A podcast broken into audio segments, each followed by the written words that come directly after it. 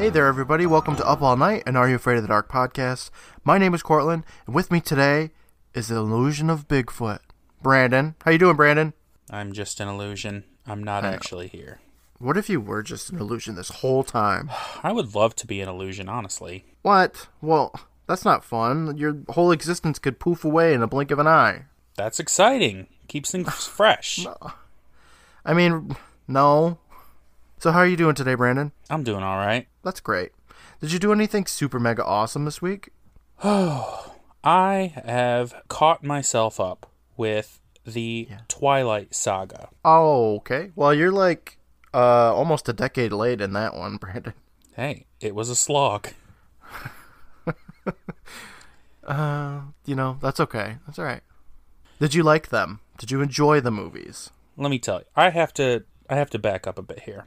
Okay, do so. I love teenage drama. it is my favorite kind of drama. Teens are, by their very nature, dramatic. Yeah. I won't even say it's a guilty pleasure because I'm not guilty at all. I read a lot of, all right, let's call it chick lit. Chicklet. Chicklet. Like the gum? You could say that. Yeah. Okay. Like the gum.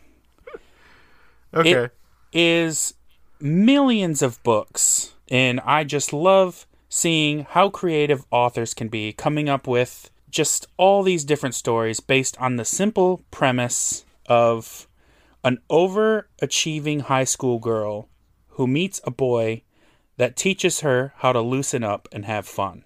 I mean, how many different variations could there be? Billions! they all start from that little seed and sprout in different directions. Okay. So, you know, I've got some favorites. Uh, anything by Lauren Barnholdt, the Moment of Truth series. Uh, the Espressologist by Kristina Springer. Uh, anything by Jenny Han, you know, The Summer I Turned Pretty trilogy and To All the Boys I've Loved Before. And, you know, I was there years before it was cool. Uh, yeah, that's, uh, that's a thing that I like. Are these like recent books or are they like teenage drama from like 1995? I mean, they're recent ish. Like they're Within the pulling last- out their cell phone and Tiffany's having a party that they're not Oh, invited yeah. to? Okay. Yeah. They're totally sold up. Okay. All right.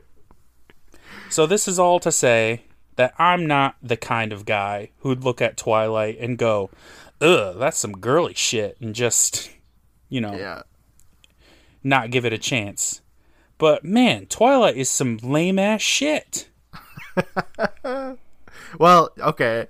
You, I've watched Twilight as well, and um, you know, you seem to have a lot more knowledge of the genre than I do. But I enjoyed it, um, especially the last ep- the last chapter of it, where uh, like everybody has like X Men superpowers and they do a big fight. That was the coolest part to me. Oh man, Everything so- else was just kind of like happening. so you know? lame. Just like the least interesting character yeah. meets the second least interesting character in the world and they fall in love inexplicably Yeah. and they just they're just boring together I mean, they literally play chess in one of the movies.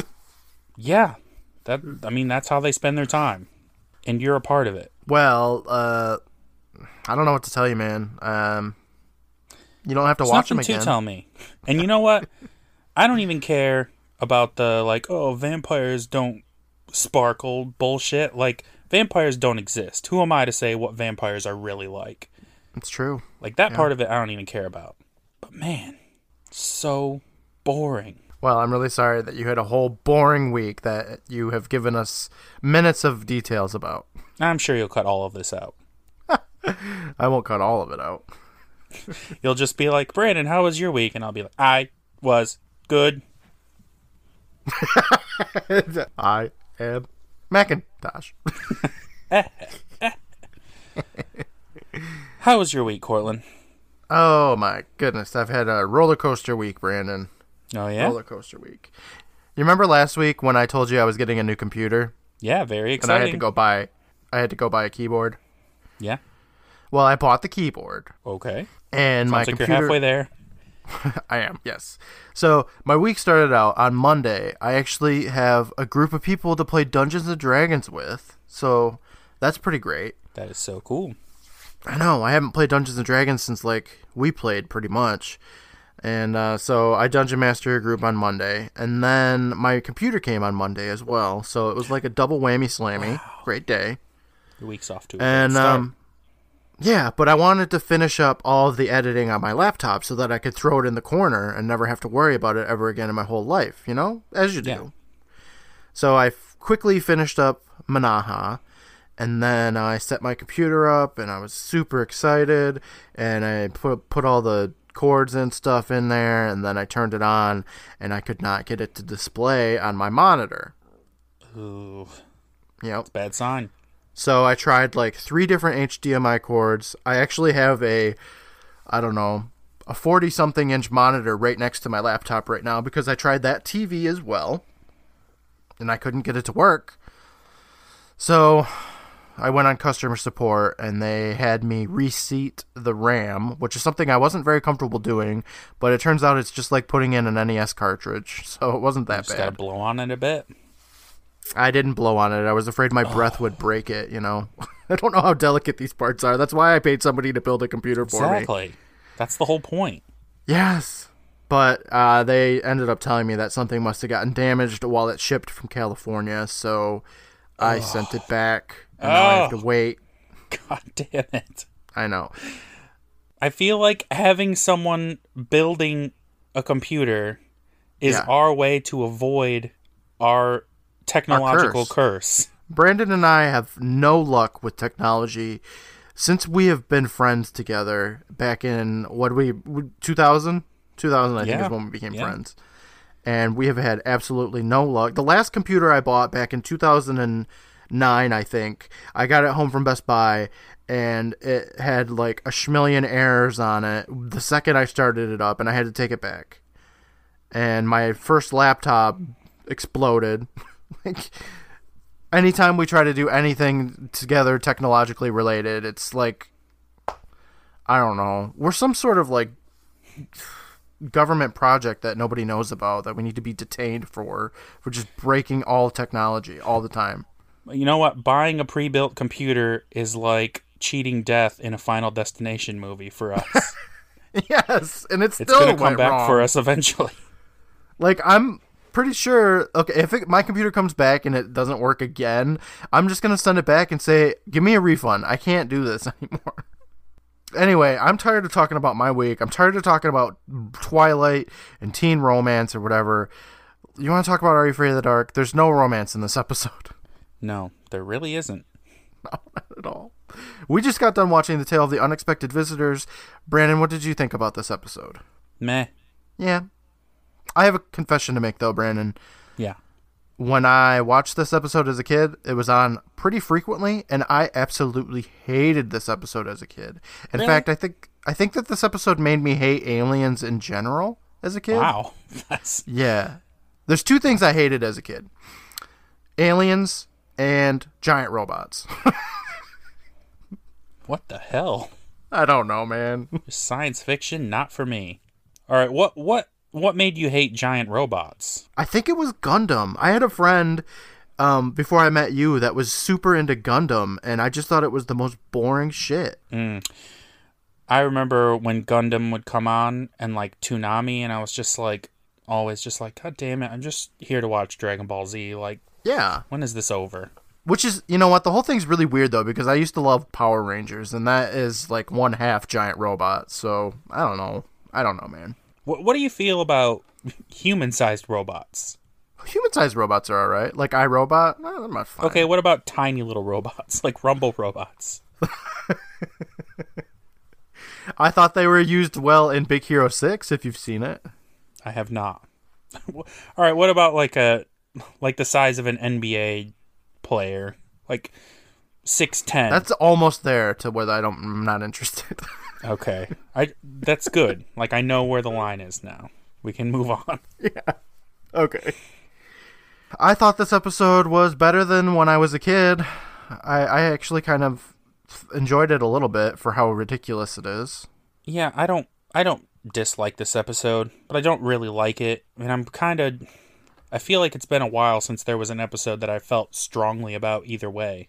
Mm-hmm. They've all just Yeah. kind of been like, yeah, yeah, that was that was all right.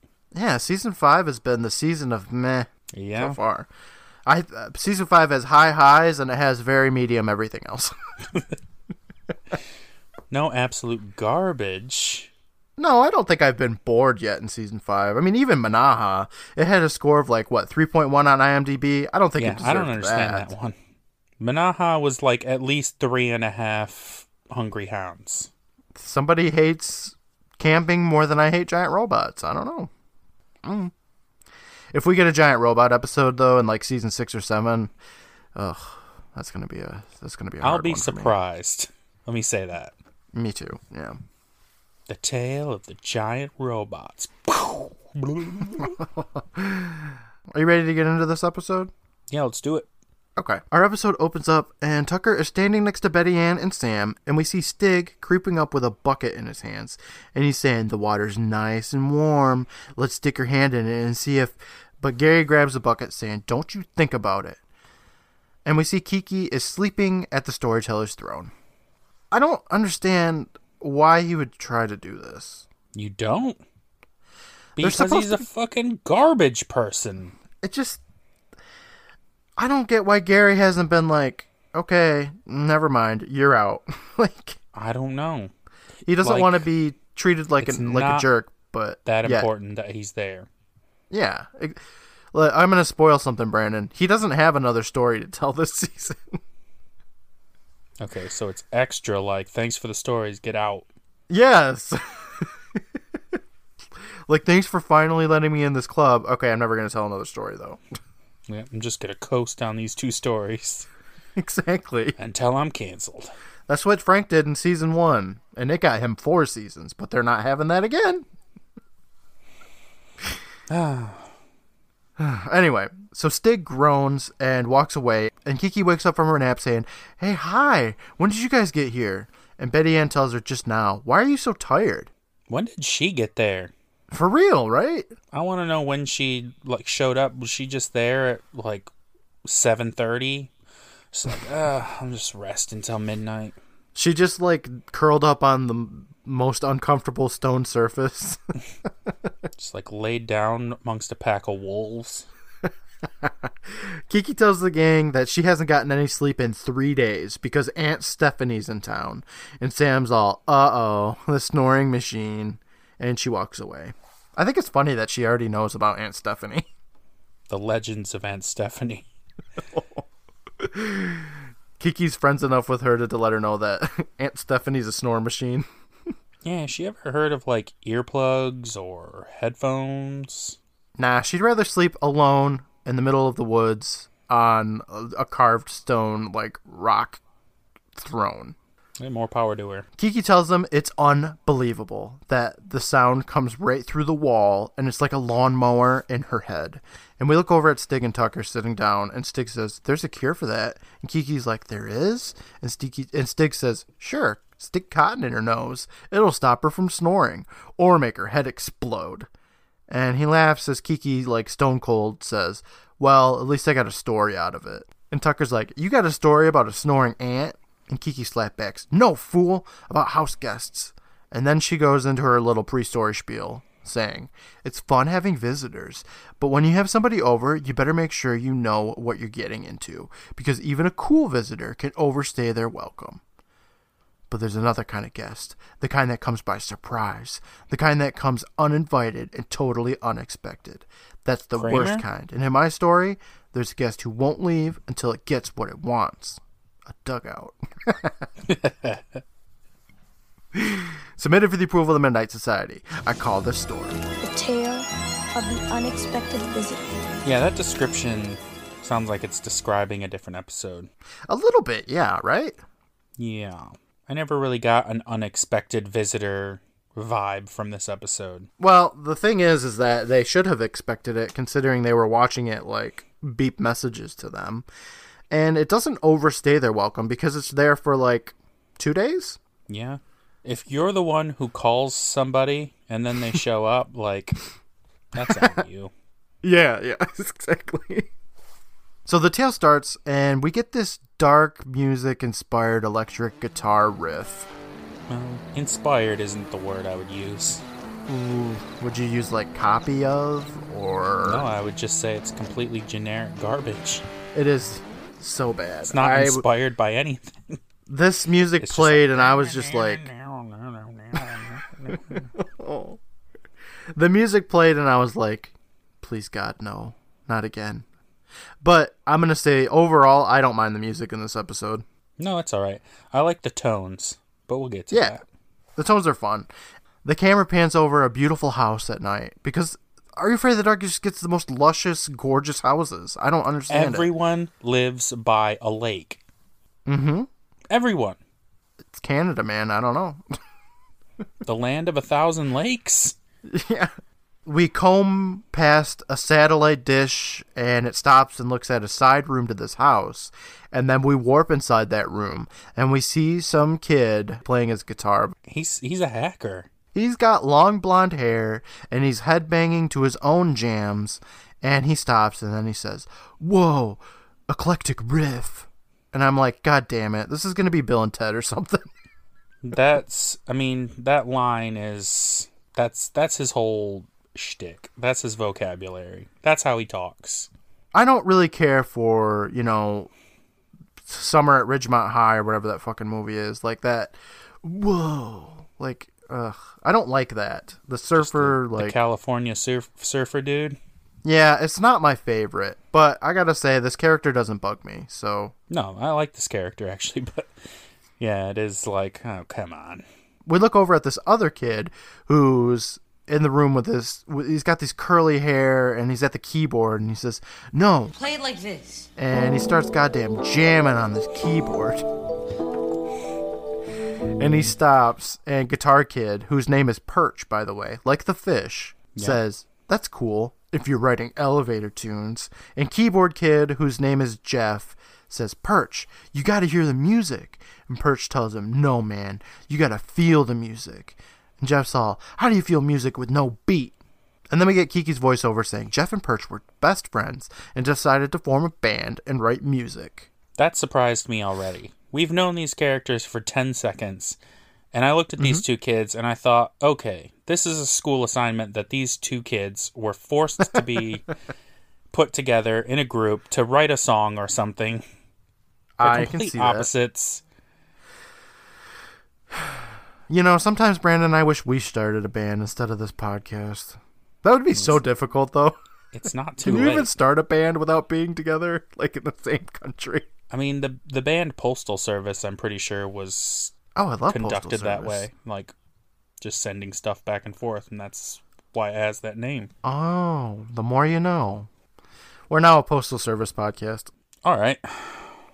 Such Great Heights is a good goddamn song. Kiki continues saying, only problem was they had different ideas about what good music was. And we watch the kids kind of argue at each other, and then the camera pans over to an alarm clock that's buzzing, saying it's 10 o'clock. So Jeff gets up, he hits the button, and he looks over at Perch and says, Showtime. The kids stand up, and now we're walking through the hallway of this gorgeous home, and Perch is asking where his brother is. And Jeff tells him that he's upstairs in his room playing video games. He hopes. What do you think he's playing? Zebo's big house, and we're not gonna get to see it. No, I think he's playing Donkey Kong. Why? I don't know. That was that was the bee's knees back in 1995. Which one? The first one. Okay. So the two friends they sneak into a door and they turn on the lights and it's an office with some computers and stuff in it. And Perch tells Sherman because he calls him he calls Jeff Sherman all the time, which is kind of confusing and stupid. Yeah. Um. Like all the time. Is he ever called Jeff outside of the intro where Kiki says, "This is Jeff"? I think maybe his mom or dad call him Jeff once, maybe. Well, he's called Sherman like thirty times. But Perch tells him that this shit's awesome and that his dad must be some kind of genius because he's got like four monitors. It's like six monitors. It is an some, unnecessary like- amount of monitors. I know. I, two is enough for me. I don't know. Maybe four if you're crazy.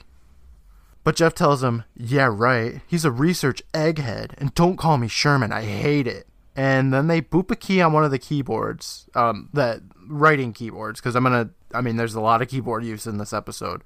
And Perch asks him what kind of research his dad does, which is a really weird question for his best friend to ask him. Shouldn't he know about this Yeah. stuff? It's it's like this is his first time being over at his best friend's house. Exactly. I was like, are you really his best friend, Perch? Hmm. Well, Jeff tells him that he reaches, researches stuff about satellites. And he doesn't talk about it much because it's top secret. And Perch is all, Top secret? Unpuking believable. Jeff says, believe it. Because tonight it's going to get us this. And he holds up a poster for World War IV, their finest hour. What is it? Is it like a concert? I couldn't. I think tell. it is. I don't know if it's a concert or if it's like a wrestle match, but Yeah, I couldn't tell. given their excitement for music, I'm assuming it's a concert. That's what I thought, Yeah. but I don't know. Perch is just super excited about this inevitable World War IV, which just completely skips World War III, saying, It's the battle of the century. And Jeff tells them that they're pulling it down for free. So the kids punch fists together, saying, Yeah! And we cut outside to look at the satellite from the beginning of the episode. You wouldn't download a World War. Let's take a moment to meet some of our cast of characters, okay? All right. First up, we've got Jeff, who's played by Charlie Hofheimer, who we previously met as Dean in The Tale of the Water Demons. Yep. He is a, a bit older, and uh, I'm going to just say I don't like him as much. No, I didn't like him then, and I don't like him here. Oh, damn. I looked the guy up again, and he was born in the United States, in Detroit, Michigan, in fact. So uh, that's pretty cool, I guess. Sure. And like I said before, he was in Black Hawk Down, Mad Men, he was in an episode of Grey's Anatomy, and he was in 24 Legacy, as as well as a bunch of other stuff. Let's move on. Next up, we have Perch. He's played by Chris Wilding, who hasn't been in anything since 2003, and whose career includes playing Mike in Airbud 3, Whoa. Shorty's roommate in Scary Movie, and he played in an episode of Nightman. God damn. We have got to watch Nightman. We have to. It's got to be incredible. It sounds amazing.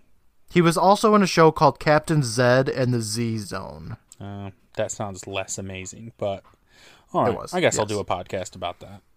Okay. okay, back to the episode, and we're looking at some pictures of galaxies or something, and the camera pans over to Jeff sitting at the computer, and he says, Okay, we're online. Now all I gotta do is jump a couple of security gates. And he's booping some buttons on the keyboard and up into the satellite. security gates. I like how that makes it sound like it's such an extreme activity. Don't- I gotta dig through some c- cyber tunnels. gotta hack into this stuff and he's booping buttons it's crazy. It's like csi stuff.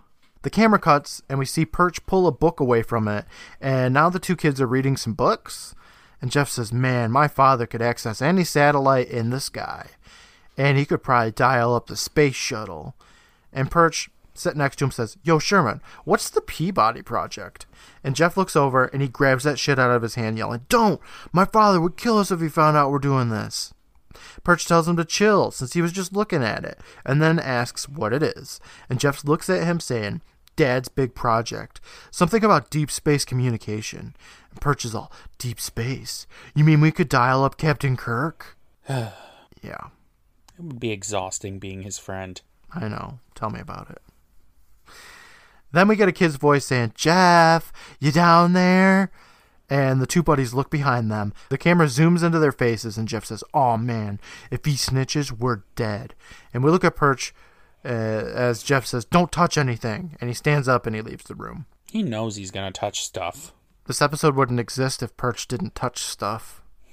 And see, what happens is, is that um, Jeff should have been like, "Don't touch my dad's stuff," and then he wouldn't have touched it because Amanda didn't touch any of Beth's stuff. Well, yeah, she knew the rules. He opens up the office door, and we see his little brother, and he's got his hand on his hip.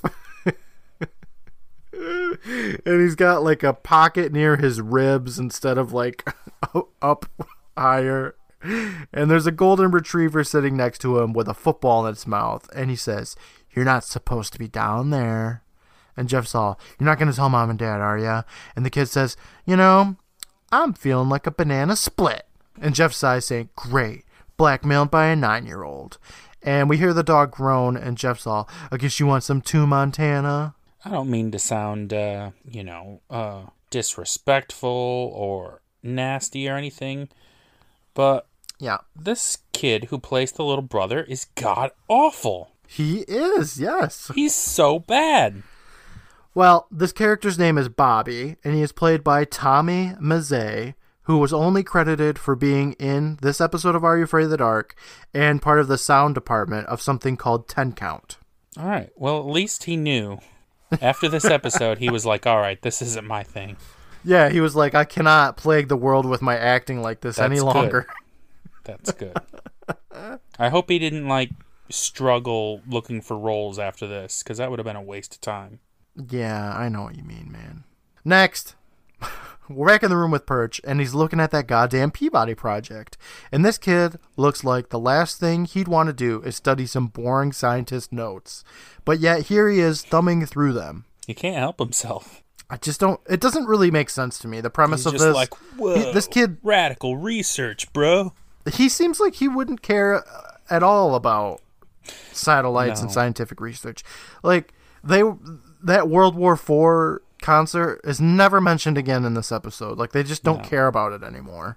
Doesn't make sense to me. But he starts reading that aloud while working on the computer, saying "Engage type Peabody." And he looks behind him, making sure no one's coming. And then he types in Peabody on the computer and hits enter. And some machines come to life around him, and they start be looping and stuff. And there's cryptic craps just scrolls across the computer monitor. And outside, the satellite comes to life and it moves around. And on the screen, we see a map of our galaxy. I guess. Would you like to play a game? What's that from? War games.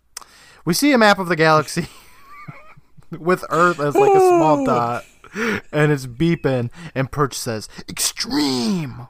I've never seen War Games. That's all right. Back with Jeff and Bobby, Jeff slaps down the world's worst banana split.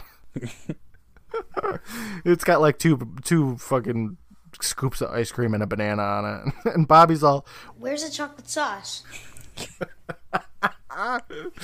and Jeff walks by him giving this giving him evil eyes and then we switch back to perch and i'm like bobby's right where's the fucking chocolate sauce Yeah, that ain't a banana split. Get out of here. get out of here with that bullshit where's this fucking chocolate sauce Get my goddamn chocolate sauce. Oh back with perch the computer tells him to enter coordinates so perch is all what coordinates and then he goes, meh, whatevs. And he starts slapping his hand across the com- keyboard and he inputs 4566 10 2 3 7. And then he hits enter. And the satellite outside moves up and back inside. Perch reads more from the file saying the that once the coordinates are selected, input a message. And he says, Message? Ugh. And he sighs a bunch and he rolls, he stretches back behind him and his hand He's hits like, a keyboard. Ugh, I can't be bothered with this shit, even though he's the one who's going out of his way to, Oh, God. you know, break the rules and be sneaky about this. That's so true. He's like, fuck, And to what end? What does he think this is going to accomplish? Because he doesn't know what he's actually doing. Like, what's the No. most exciting thing you could imagine would come from this? Getting in trouble, Yeah, woo! right? Well, his hand f- like flails backwards, and then he hits a musical keyboard, and it plays a note. And that gives Perch an idea, and he says, Okay, I got a message for you. He rolls his chair over, and he cracks his knuckles, and he starts playing the keyboard one note at a time. He plays this little message, and of course, we're going to grab a clip of it so you can hear it right now. And he rolls back over to the computer screen, which is asking him if he wants to send that message, even though he wouldn't have any way of knowing that that computer is recording sound or that the keyboard is even connected to it. And if it is recording sound, wouldn't it also send all the crap he was saying out loud? I guess. Even assuming everything went according to plan, he still just sent a beep boop boop out to a random location in the universe and like why? Yeah. I don't know, man. It's like his friend gonna come down? He's gonna be like, "Hey, guess what? Guess what I did? I went boop boop boop into the universe, and it was awesome."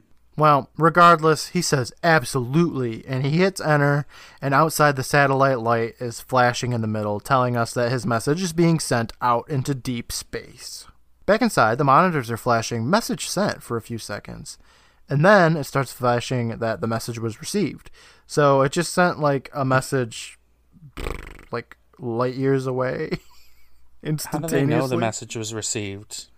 That's a good point. Those aliens like putting them on red? Maybe the aliens have their own satellite, and Jeff's dad is so smart he can, like he said, connect to any satellite in the sky. I don't know.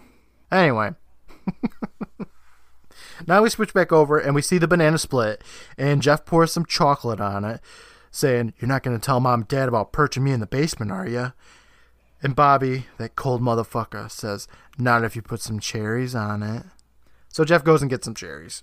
He's gonna be spending his whole night making this fucking ice cream. Miss World War Four. Remember that one time we missed a world war because we was too busy making ice cream?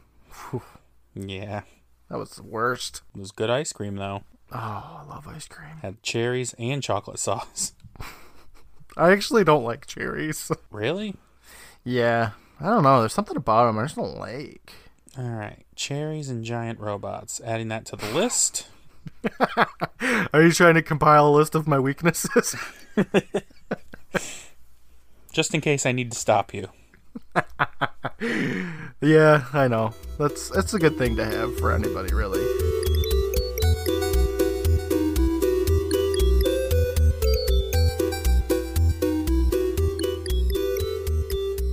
Hey there, everybody. Courtland here, your good buddy and your annoying little brother. Thank you so much for taking a listen to our show. Whether you're new this week or a longtime fan, we always appreciate you spending time with us. Brandon and I are almost finished with season 5, and we need your help. Every season, we hold an Ask Us Anything, and we would love to answer your questions or read your stories on our episode. Do you have any questions for me or for Brandon about our podcast or about starting your own podcast? Send them our way. You can email us at privateislandpresents at gmail.com or send us a message on any of our social media accounts. Speaking of social media, check us out and give us a follow on Twitter at PRVT Island and Instagram at Private Island Presents.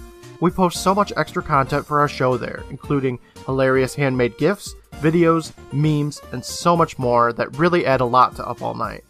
Come hang out with me every Wednesday night on Instagram at 8 p.m. Eastern Time and watch episodes of Are You Afraid of the Dark with fans.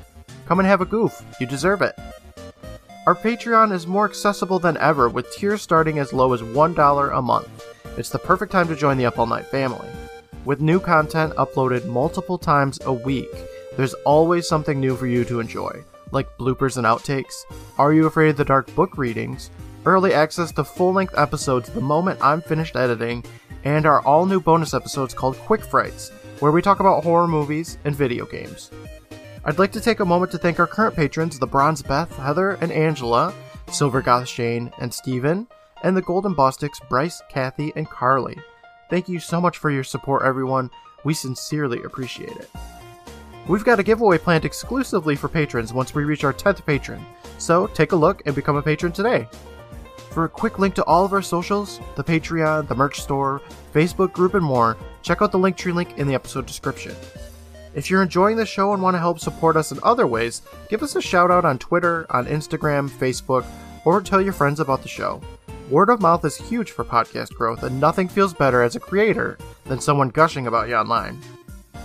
I'd like to take a moment to thank the Benevolent Badger for his work on the music for our show, aside from this theme dating start from Undertale, composed by Toby Fox. I'd also like to thank Brandon for his work on the artwork. Now I'd like to play the promo for the Lit Gaming Arena podcast with hosts Marcus and Justin, who give you up to date news on all things gaming, as well as talk about the games that they're playing.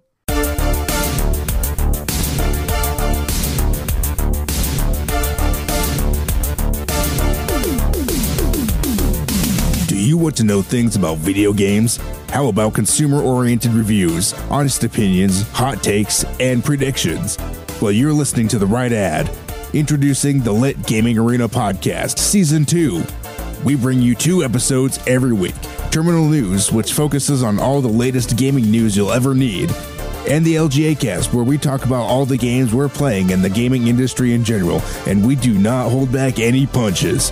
We also have the occasional wacky guest, so don't miss out. Subscribe to us today. You can find us on our website, lga.gg, and on Apple, Google Podcasts, Spotify, Stitcher, or whatever podcast app you use. Again, that's the Lit Gaming Arena Podcast at lga.gg. Thanks again, everyone, for now. I'll let you get back to the show, and I'll talk to you soon. Bye.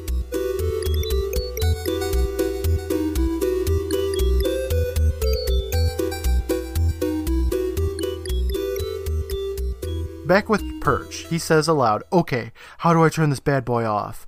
And he starts kind of slapping around on the main monitor, and then a message starts buzzing that sounds exactly like that clock from earlier in the episode Yeah. that was telling it was 10 o'clock. I hate that sound. Me too. It's just like meh, meh, meh. It's the stereotypical buzzing of an alarm clock. Yeah. And it says incoming message. Perch freaks out a little, saying, Incoming message? No way! And he starts pushing random buttons, and then the computer turns off, and he sighs in relief. But then a stereo pops to life, and it starts playing the message, and it's super loud. And Jeff and Bobby hear it from upstairs, and Bobby asks, What was that? And Jeff tells him that he doesn't know, but to finish the sundae. And he runs out of there and down the stairs, and he yells out at Perch, asking him what he did and how he told him not to touch anything. But Perch is all, I made a call, man, across the universe, and somebody answered back. And Jeff yells at him more about how he told him not to touch anything, and he's slapping some buttons on the keyboard as Perch tells him that he didn't think it would work, saying, You think, like, I had a close encounter? Jeff's all, No, it was probably just an echo off an asteroid or something. And the kids hear a car honk, which is Are You Afraid of the Dark speak for parents are home, which they know, so they struggle to power everything down when in walks mom and dad saying, Guys, we're home. That was a lot. That was a lot of stuff. Yeah. So they're like pretty freaked out at this point already. Yes. And nothing's happened except they got a little beep boop boop back in return. Yeah. So, like, why is that scary? Hmm. I don't know, man. If you got like a message from deep space, wouldn't you be kind of a little bit unnerved? No, I would be like, holy shit, that is cool. Okay, let me turn the tides, Brandon. You got that message because you were fucking with your dad's shit when he told you not to. Now, what do you think? Um, I would be worried that I'd get in trouble, but if I was messing with your dad's shit, I wouldn't care. I'd be like, that is your problem. Okay, thanks, Brandon. so Jeff and Perch run up to mom and dad like they totally just did something that they shouldn't have. Like they're running like like they're about to shit their pants or something. Like the awkward run up like we didn't do nothing. Yeah. And mom asks if everything's okay, and Jeff tells him, "Yeah, sure, why not? Promise." And Perch adding in, "Absolutely." And Dad looks at them saying, "Except you did the one thing we asked you never to do." And Jeff looks down and says, and he starts saying, "Sorry, I I know we shouldn't have done it, but." And then in walks Bobby, and he's got this chocolate ring around his face. And and he says, "Hey, mom." And mom looks at Jeff, saying, "If you give him ice cream before bed, he'll never get to sleep." Only supposed to give him ice cream after he goes to bed. Duh. I mean, it's already like 10:30, 11 o'clock at night. Like, this kid should be sleeping anyway, but well, He should be sleeping in the woods. that's true. A stone Kiki. throne. But Jeff kind of looks at them and then says, "Oh, right, ice cream. Yeah, it was kind of a bad move." And mom looks pissed at Jeff, saying, "Come on, sweetie, let's get you cleaned up." And she ushers Bobby away, and Dad follows. And Perch gets close to Jeff, saying, "Life on the edge, cool." And then they walk away too. And let's finish meeting up these people, okay? Mm-hmm. Our last two characters are Jeff's mom and Jeff's dad. They're played by Natalie Hamel Roy and Pierre LeBlanc. Natalie has played in a few things like some cartoons from 2008 called Fred Fred's Head and some movie called Mommy from 2014. That was like her highlights, maybe. I don't know. Never seen any of these things. Sure, Pierre, however, did you recognize him? Nope. It was Raymond from The Tale of the 13th Floor. Really? Mm Mhm. All right. Other than being in um, that episode of Are You Afraid of the Dark, he's also been in just a bunch of French stuff, like so many French things. Yeah, he sounds French.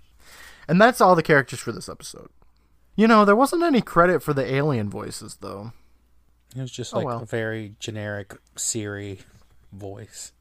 It was. Okay, so now we're back outside and we're looking at the satellite. Then we warp inside to Jeff's room and he's sleeping on his bed and their dog Montana is on the ground next to them. And we hear some noises and see some lights waving around their yard. And that gets the dog's attention, so it runs up outside via the open patio door. Yeah, you know, just let that Canada breeze in. I was just like, God damn, they're gonna get so many mosquitoes. Nobody just leaves their patio door open. Like Everyone who lives by a lake just leaves their patio door open. It's so stupid. Like they're so lazy that they just leave their door open as opposed to getting up and letting the dog out. And they don't even let the dog out on a chain. It's just free to roam the world. Oh my god. Whatever. The dog runs to the backyard. It's got that football in its mouth again, and then it goes down Which I some think wood trails. weird. Yeah, I don't even. I don't get that. This either. dog's like, wait, are there intruders here? And then he's like, I'm going to grab this ball to play with him. I'm gonna make sure I can't bark. Worst guard dog ever. It it stops in a clearing, and we get a first person shot of something walking through the foliage, making like some weird alien noises. And back to the dog, who's just kind of sitting there. Um, an electric fucking spiderweb net thing falls down on the dog, Yeah. and this first person camera just zooms into it, and it gets really bright. So Cyrax from Mortal Kombat's out in the woods somewhere. That's almost exactly what it is. It's this big spider web that is yellow and electrified looking, and um, I don't, I don't know. I don't. It's it's odd. It's very odd. It's, I don't, I don't know, man. It's cool, but like also, this is an alien episode. Why would an alien use an electrified spider web net? I don't know. I've got a lot of problems with these spider webs. It's weird. This ter- transitions into the next day where Jeff and Perch are walking outside, and Jeff says that they should write a love song because you can't miss out with a love song. But Perch tells him that he's never been in love, so it's not real if they got to make it up. And Jeff asks, "What? Well, what do you want to write about?" And Perch says he doesn't know. Maybe life on the road, being free, going where the highway leads you. And Jeff tells him that he's never been out of this town. And Perch is all, "Hey, I got I go to my aunt's on Thanksgiving." And Jeff's like, "Oh, what a rebel!" And you know that talk is kind of fun. I, I liked it. Sure. I didn't hate it. I didn't hate it. Then out from the house pops Mom, who says, Hey, honey, hi, Perch. And Jeff asks where she's going, and Mom stops, and she tells him, Your father forgot to tell me they need a banquet tonight. I'm already late. Dinner's ready, just gotta nuke it. Make sure Bobby eats. And she takes a few steps, then turns back around, saying, Oh, and I can't seem to find Montana. Probably got sprayed by a skunk again. See if you can find him, okay? Every week he's sprayed by a skunk. You think we'd learn to close the door, but nah. Remember that one time the skunk got in your room and sprayed you? Because we left the damn door open? Jeff's all, yeah, sure. And mom says goodbye and be good. And then Perch grabs him, saying, No wonder you can't write music, Sherman. Your life is like boring. And then they walk away and the scene fades. If my dog was lost like that, I don't think I'd be going to like this banquet. I'd be like, honey, we gotta find our dog Yeah. the member of the family. I wouldn't just be like, "Yeah, I'll just I'll just make my kid do it." but you know what though? That's not my favorite part. My favorite part is this because now it's nighttime and all three boys are running outside uh, the open patio door and Bobby's calling for Montana. And I'm just thinking like, shouldn't you guys have started this search in the daytime? No. It's easier to find things at night. That dog could be halfway to Mexico by now. You had your chance. Uh, Bobby seems to be, I mean, fairly attached to Montana, but even he is just like, nah, let's just, I'll just do it later. And then later happens and it's nighttime now and it doesn't make any sense. So the kids take a few steps, and Bobby tells them that they gotta go find Montana, and he starts running ahead, but Jeff stops him, saying, "You're gonna stay right here and play t-ball, and Perch, Perch, and I will go find Montana." Bobby asks them how come, and Jeff tells him because if he comes back and no one's here, he might leave again, right? Bobby's all, "Oh, okay." And at this point, Perch has picked up the bat and for T-ball and is fucking around with it. So Jeff tells him, "Come on, let's go." But Perch is all, "Why can't I play T-ball?" So Jeff grabs him and Bobby starts playing T-ball alone at night, which sounds like the most boring time. Seriously. Go inside and play Donkey Kong and just hope your dog wanders back in like a rabid skunk. I mean, that's what I would do. No, I wouldn't. I'd be like, "Yeah, I'm I'm going to. Sorry. It's my dog." We cut to the woods and Jeff's got a flashlight in his hands and he's calling for Montana and that's pretty much the episode from now on. Just Montana, Montana. It's really annoying. Perch then asks, You know what our problem is, Sherman? And Jeff says, Yeah, we can't write music because our lives are so dull. And Perch tells him, Exactly.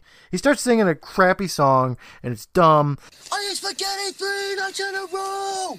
I slept at study hall today. Da, da, da. And Jeff chimes in with his crappy lyrics too about how boring their lives are. And then the two stop, and Perch is, Perch is like, We're lost, Sherman. Lost in a dweeb like comfort zone wasteland. And they walk forward more, calling for Montana. And then we switch over to Bobby. Bobby smacks the ball from his T ball stand and it bounces to the woods. And he says, Good hit, "Yes! Bobby. Home run! You really hit that stationary ball well. He's a great T ball player. And then he chases after that ball. Back with Jeff and Perch. Jeff finds Montana's football, and Perch asks if it's sure it's Montana since it's not all slobbery. And we switch back to Bobby, who picks up his little baseball, and we hear some alien boop noises. And Bobby turns around saying, Jeff? Perch? And he walks back into the forest a little ways. And we see this electrified yellow spider web start to raise up behind him. And he calls out for Montana before we switch back to Jeff and Perch, where Jeff calls out for Montana and then walks away. back with Bobby. He starts stepping backwards until he walks right into that spider web. And he gets stuck, and a first person shot gets closer to him. And he's saying, like, no, no, get away. Help, help, no, ah. And then we cut to commercial. Okay, so here's my problem with these spider webs. All right, hit it. Hit, sock it to me. First of all, Yep. they glow.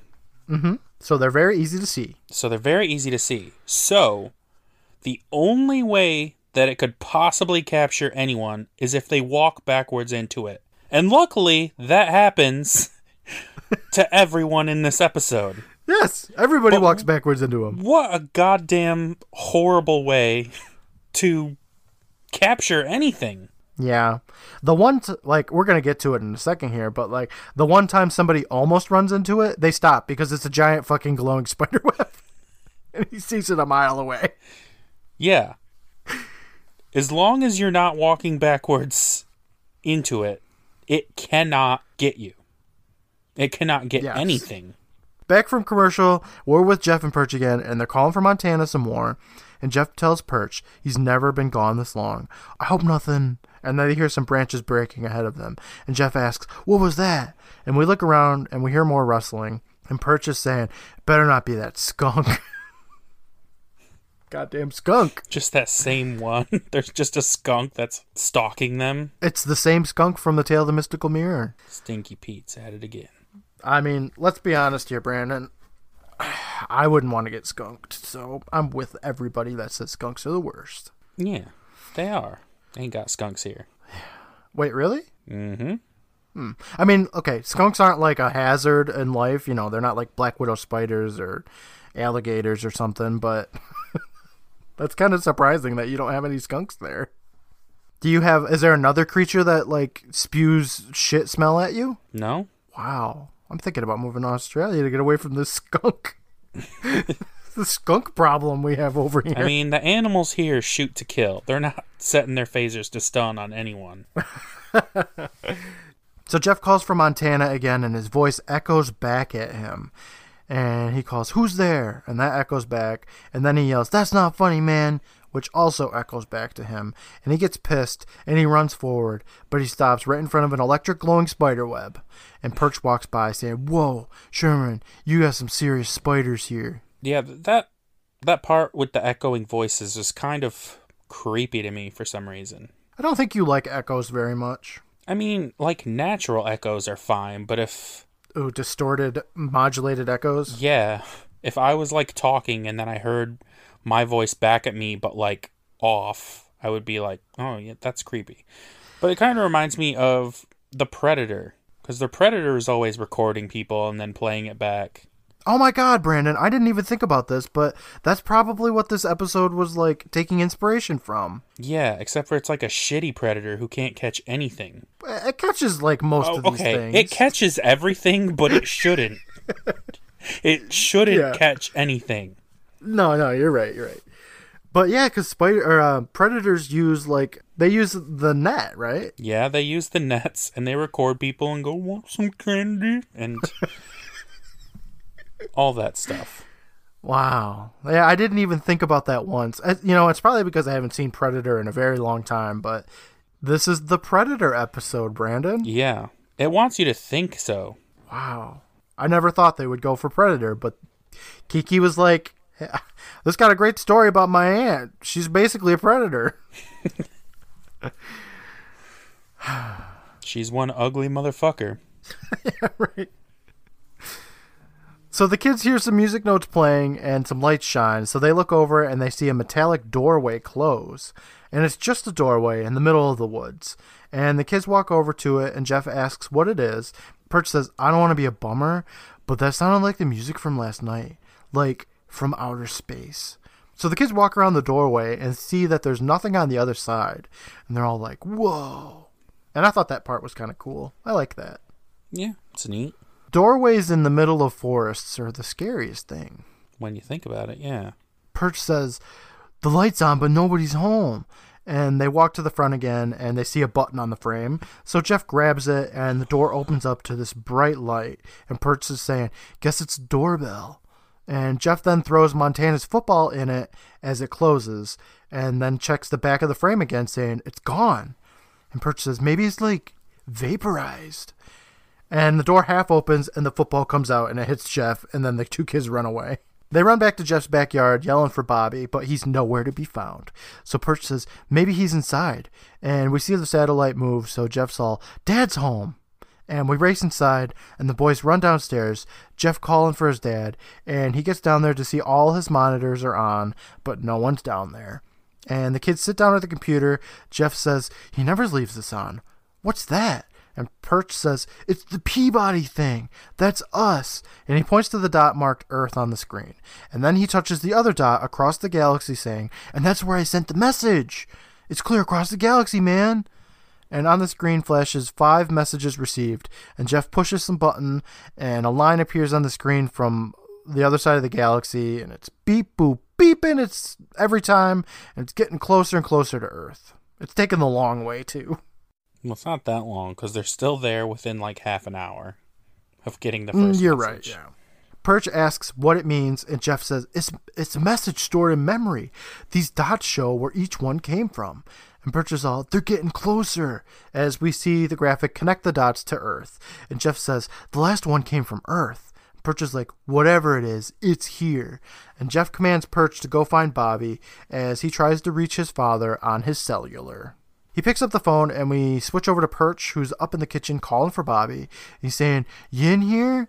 And his voice echoes back. So he looks over, smiling, thinking he found Bobby, I guess. Yeah, I don't understand why he thinks that's a good thing. Not his finest moment, I will say.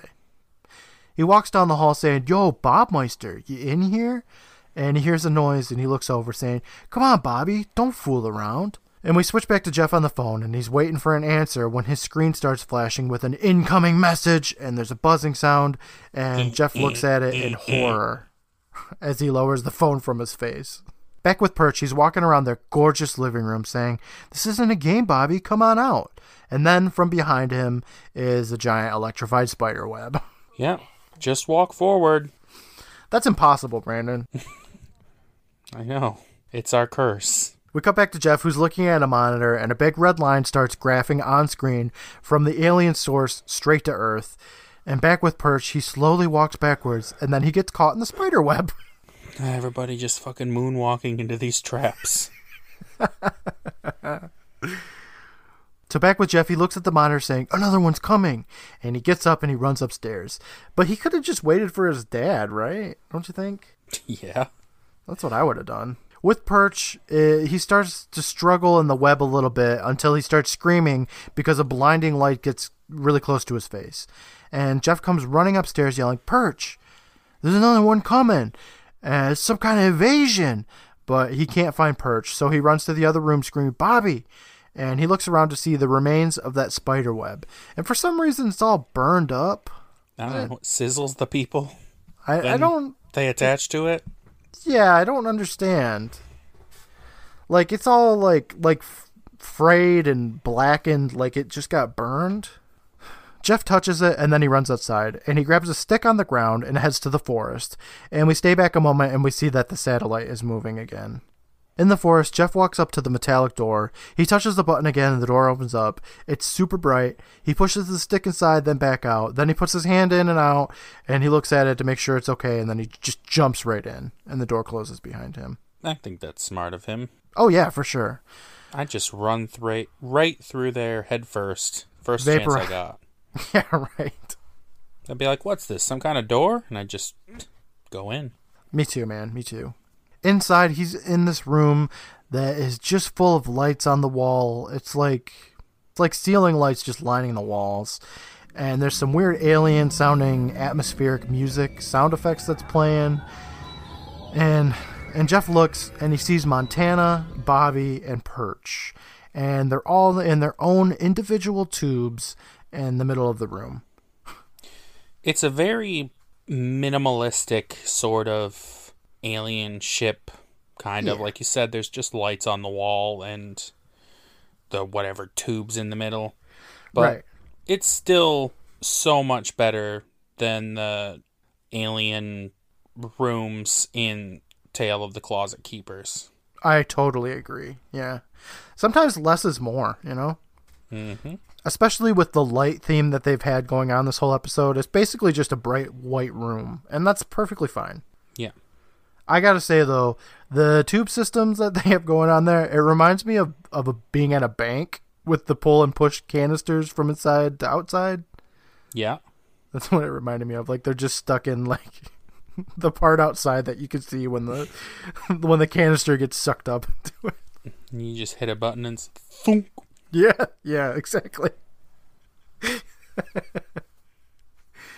Jeff runs up saying, Bobby, Bobby, are you okay? And Bobby's just sitting on the floor. And then we look at the tube with Perch in it.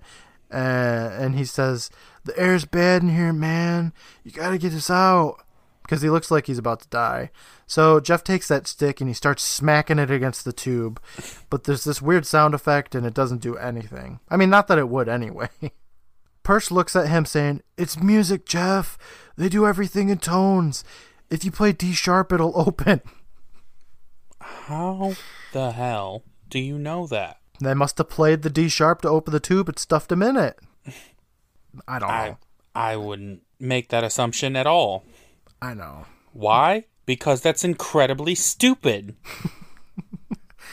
At least it it keeps on track with the theme of the episode, which is It keeps on track with the and- theme, but as a technology, could you imagine throwing somebody into jail and just being like, "Well, don't go, ooh, or you'll get out." Yeah, I know, I know. But Jeff's all D sharp. Okay, you got it. Hang on. And he runs away, and Perch calls out, "Hurry! Watch out for those webs!" And then he droops his head like he's dying. We watch Jeff race across his backyard and inside his house. He puts a cassette tape inside of a boombox, and he records himself playing a D sharp from his keyboard for a few seconds. And he stops and he grabs a boombox running outside. He looks around his backyard for a moment because we see some lights in the treetops, and he starts walking backwards, which is everyone's downfall. I got an idea. Okay. Um, Instead of recording the sound on your boombox, bring the keyboard. Yeah, you know that would probably be the right first thought, right? He Unless it's an electric them. keyboard. He could free them, and then they'd be like, okay, now to get past this thing, we have to play, I don't know, another music note. Yeah, I thought to myself when he recorded it, I was like, what if he's did he, what if he recorded the wrong key or Jeff got it wrong? Like He just there's has- a lot of variables. Hold on, I'll be. I'll be right back. And then he runs home again He just does that 72 times or however many keys there are. and runs back. But Jeff, he walks backwards just like everybody else and walks right into an electric spider web. And he throws the boombox down and he struggles in the web, but he gets himself out by sacrificing his button up shirt. And then he grabs the boombox. not he heads worth into it, the man. forest. He finds a metallic doorway and he jumps inside, and everybody's still in their tubes, all droopy and dying. Jeff tries to play the recording on the boombox, but it sounds like the batteries are dying or something, so he smacks it a couple of times and then plays the D sharp, which opens up the tubes. And Jeff helps his brother up, saying, Come on, guys, we gotta get out of here. The other one just landed. All the kids run out of the doorway, which closes behind them, and then they stop because they're surrounded by a bunch of electrified spider webs. And the scene's kind of cool. Like the the electric spider webs like light up, and they're just like encircling these kids. And Jeff tells them to stay still, not to touch anything. As we hear some music play from the aliens, and the first person bright camera gets really close to the kids as they tell it to get away from them and leave them alone. And it gets super bright, and then all the spider webs disappear. And Jeff asks, "What happened?" And Bobby points, saying, "Look."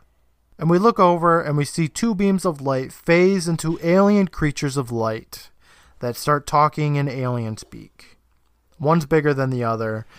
And what did you think of these aliens, Brandon? Uh, I thought they actually looked pretty cool. I did too. I thought I was gonna hate them, but uh, I don't really mind them. They're they're human in design. They have two arms, two legs, a torso, a head, but they're just like pure bright yellow lights, and they have eyes too, which are like on opposite sides of their face. It's kind of weird. Like their face is like a you know a circle, whatever, and their eyes are at the very edge of both of the the sides. Yeah. You know, for a 1995 kids show, they look pretty good. Better than all the aliens we've had thus far, I would say. I mean, it hasn't been a long list of aliens, but yeah, they've been pretty lacking. The bigger alien steps forward. After speaking in alien, you hear it say, Your language is English. Jeff is all, yeah, what do you want? Then it says, in kind of like a female voice, I came to take my child home. He came to your planet when he heard your message. And we hear that message again, the, message that they sent. And Jeff's all, that's our song. And the alien, which is weird for Jeff to say because he didn't even hear it before, but whatever. And the alien mother says, in our language, that means we have toys. He came to play with toys. And Jeff yells out, he's a kid? And the alien says, yes. And Perch is all, who knew? And the alien kid plays back the message he originally sent, and Mama Alien tells him that that means I've come to play. We get a close up of Perch's face, and he says probably my favorite line from the episode. We are not toys, lady. We are people.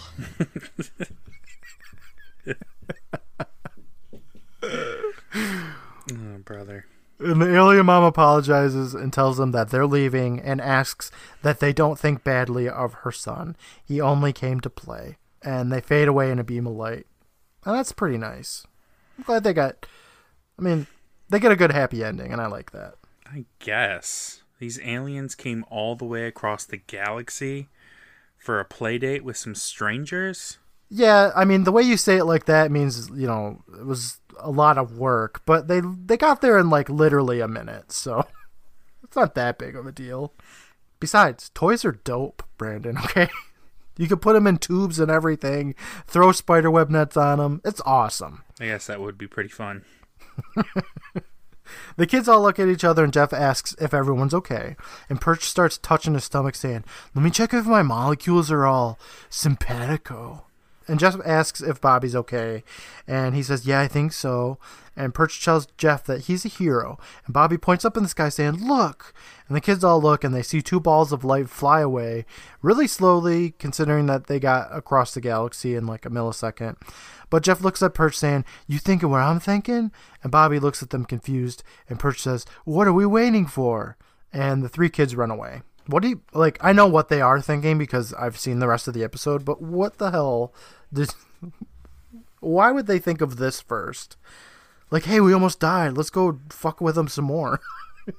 Well, I think the idea is just they kept talking about the fact that their lives were so boring and nothing ever Oh, happened true. to them. And at this point, yeah. sort of something happened. That's true. That's true.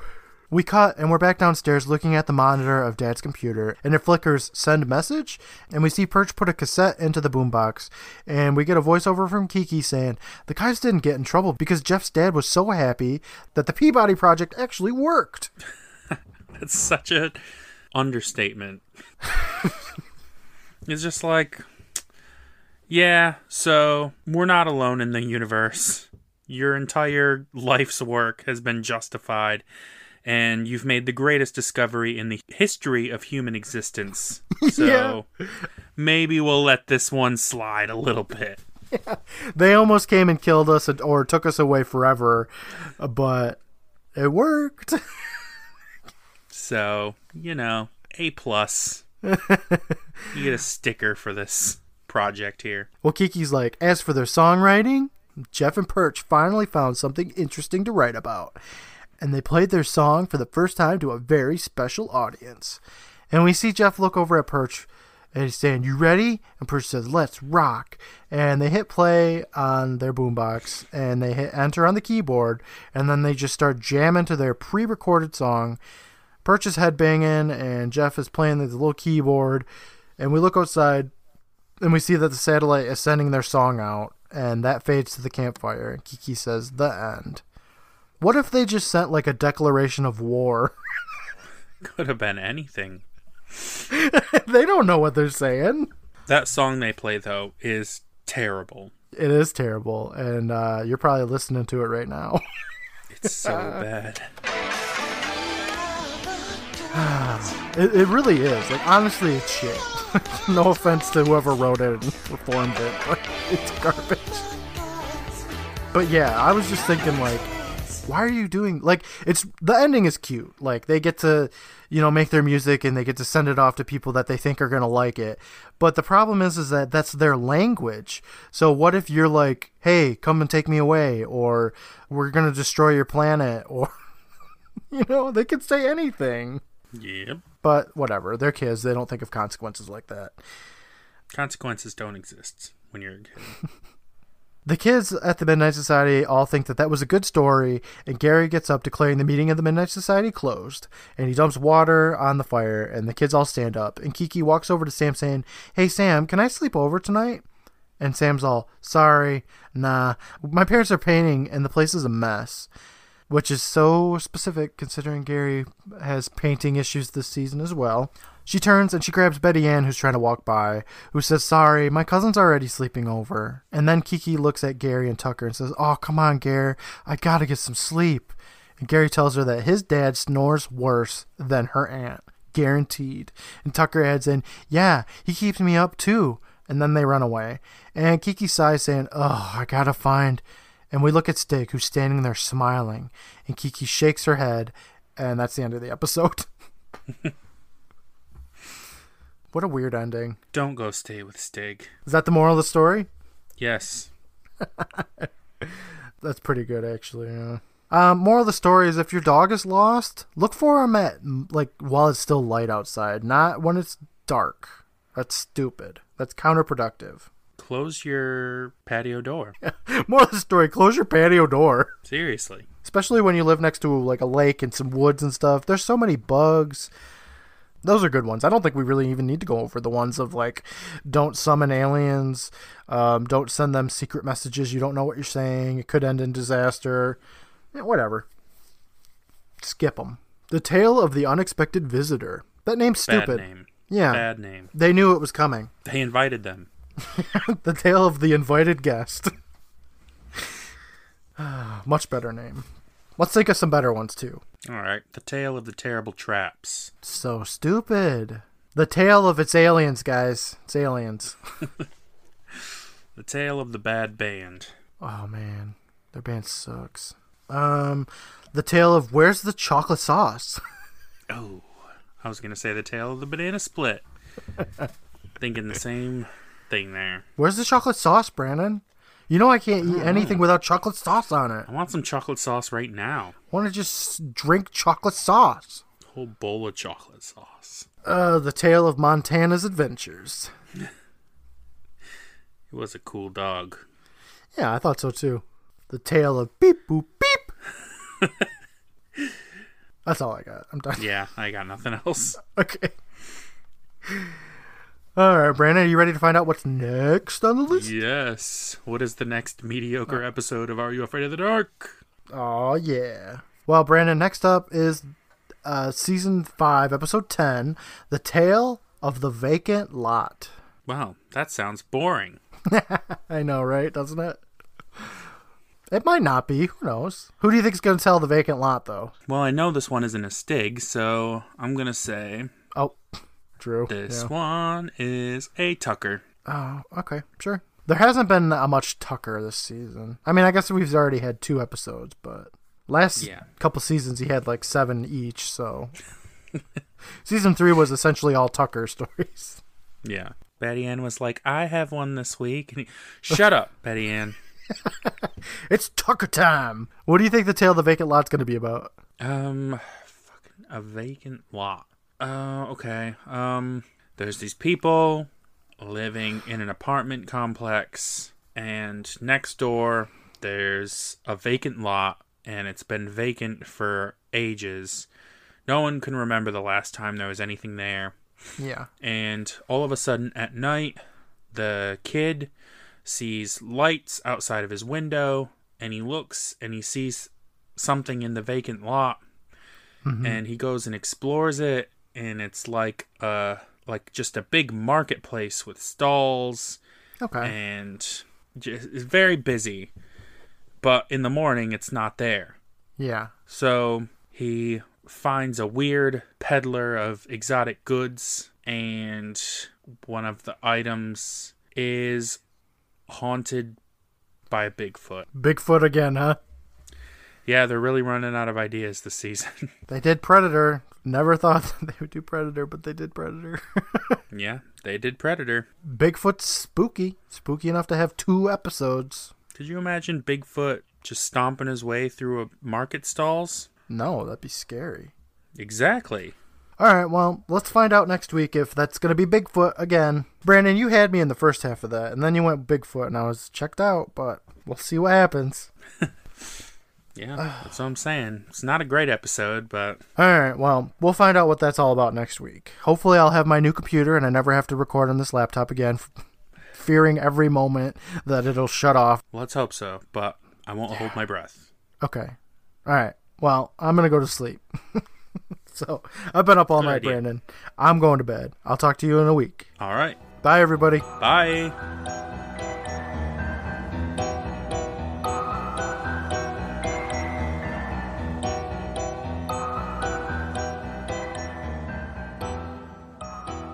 Where's the chocolate sauce?